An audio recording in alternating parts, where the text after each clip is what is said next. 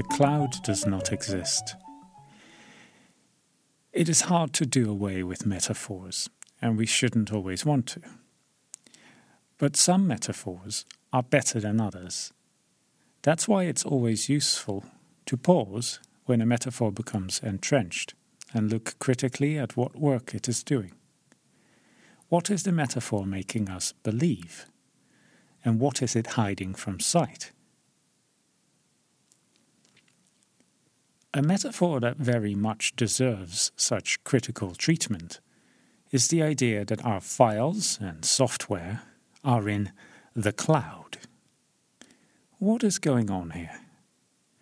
The cloud is made up of servers in data centers all over the world. You can find on the website of Cloudflare, one of the big players in cloud computing. Moving to the cloud can save companies money and add convenience for users, they write. But they would write that, wouldn't they? They're, after all, a cloud company. It seems to have been back in 1996 when the term cloud computing was coined. It was meant to describe a form of distributed computing the idea behind distributed computing is that the processes behind your application or software need not be on your own computer but can be run elsewhere, at least in part. These processes can be bits of computation or involve file storage and network management. But if not on your computer, where then do these processes take place? Ah, they're in the cloud or so we're supposed to think. To use the cloud as this unspecific and somewhat esoteric reference to the location of where these processes take place has proven tremendously powerful. The idea that you can store your data in the cloud is by now more cliche than fresh metaphor. The cloud has become part of the manifest image of 21st century culture.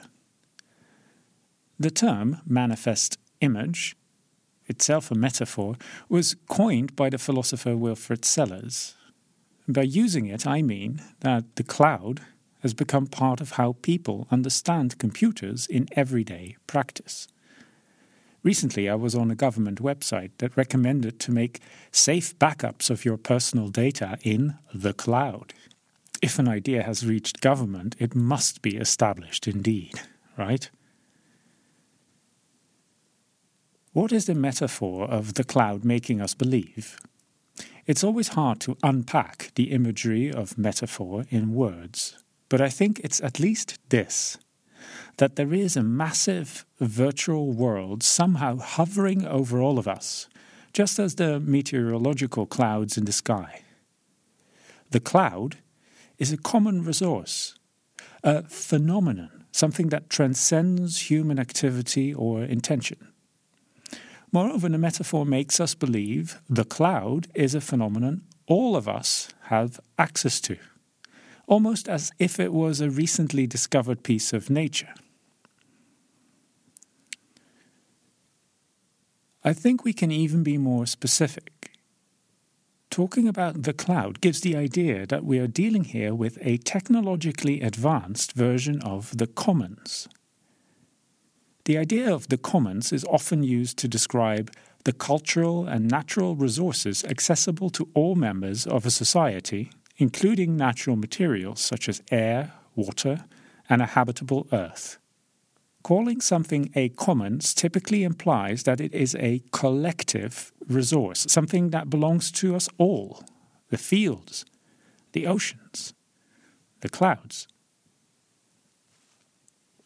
It sounds dreamlike, ethereal, as Rebecca J. Rosen wrote in The Atlantic, but when we talk about the cloud, we are not talking about mist like data hanging out in the ether but massive computer servers powered by generators cooled by air conditioners and stored in warehouses. More mechanical than magical. And I would add more proprietary than communal, What people keep on calling the cloud does not belong to us at all. It is far from a collective resource. Whenever you put something in the cloud, just say out loud to yourself that you are putting it on someone else's computer. This is a popular trope on Hacker News, a virtual water cooler for people working in tech. A quick search through the archives of Hacker News shows how pernicious the metaphor has become. Even though typically the forum users are critical of the metaphor, the term the cloud nonetheless gives you over 18,000 hits on Hacker News alone. It shows how hard it is to escape the manifest image over time. The cloud is not neutral territory, but exactly the opposite. It's part of the hostile environment of for profit data mining. Alongside fossil fuels and healthcare, cloud computing is a key site of capitalist economic expansion. It's where your computer is turned into someone else's source of revenue. This is what the metaphor of cloud computing is hiding from sight. The data centers you upload your photos to, the server that runs your scripts or software, is not just anyone's machine. It's most likely a machine owned by one of the monopoly players Amazon, Microsoft, Google, and Apple.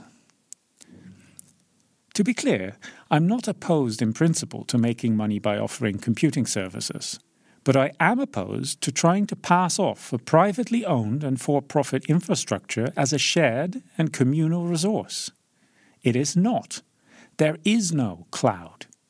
There's just a clever way of making a lot of cash doing things that people could have and should have arranged publicly and communally among themselves.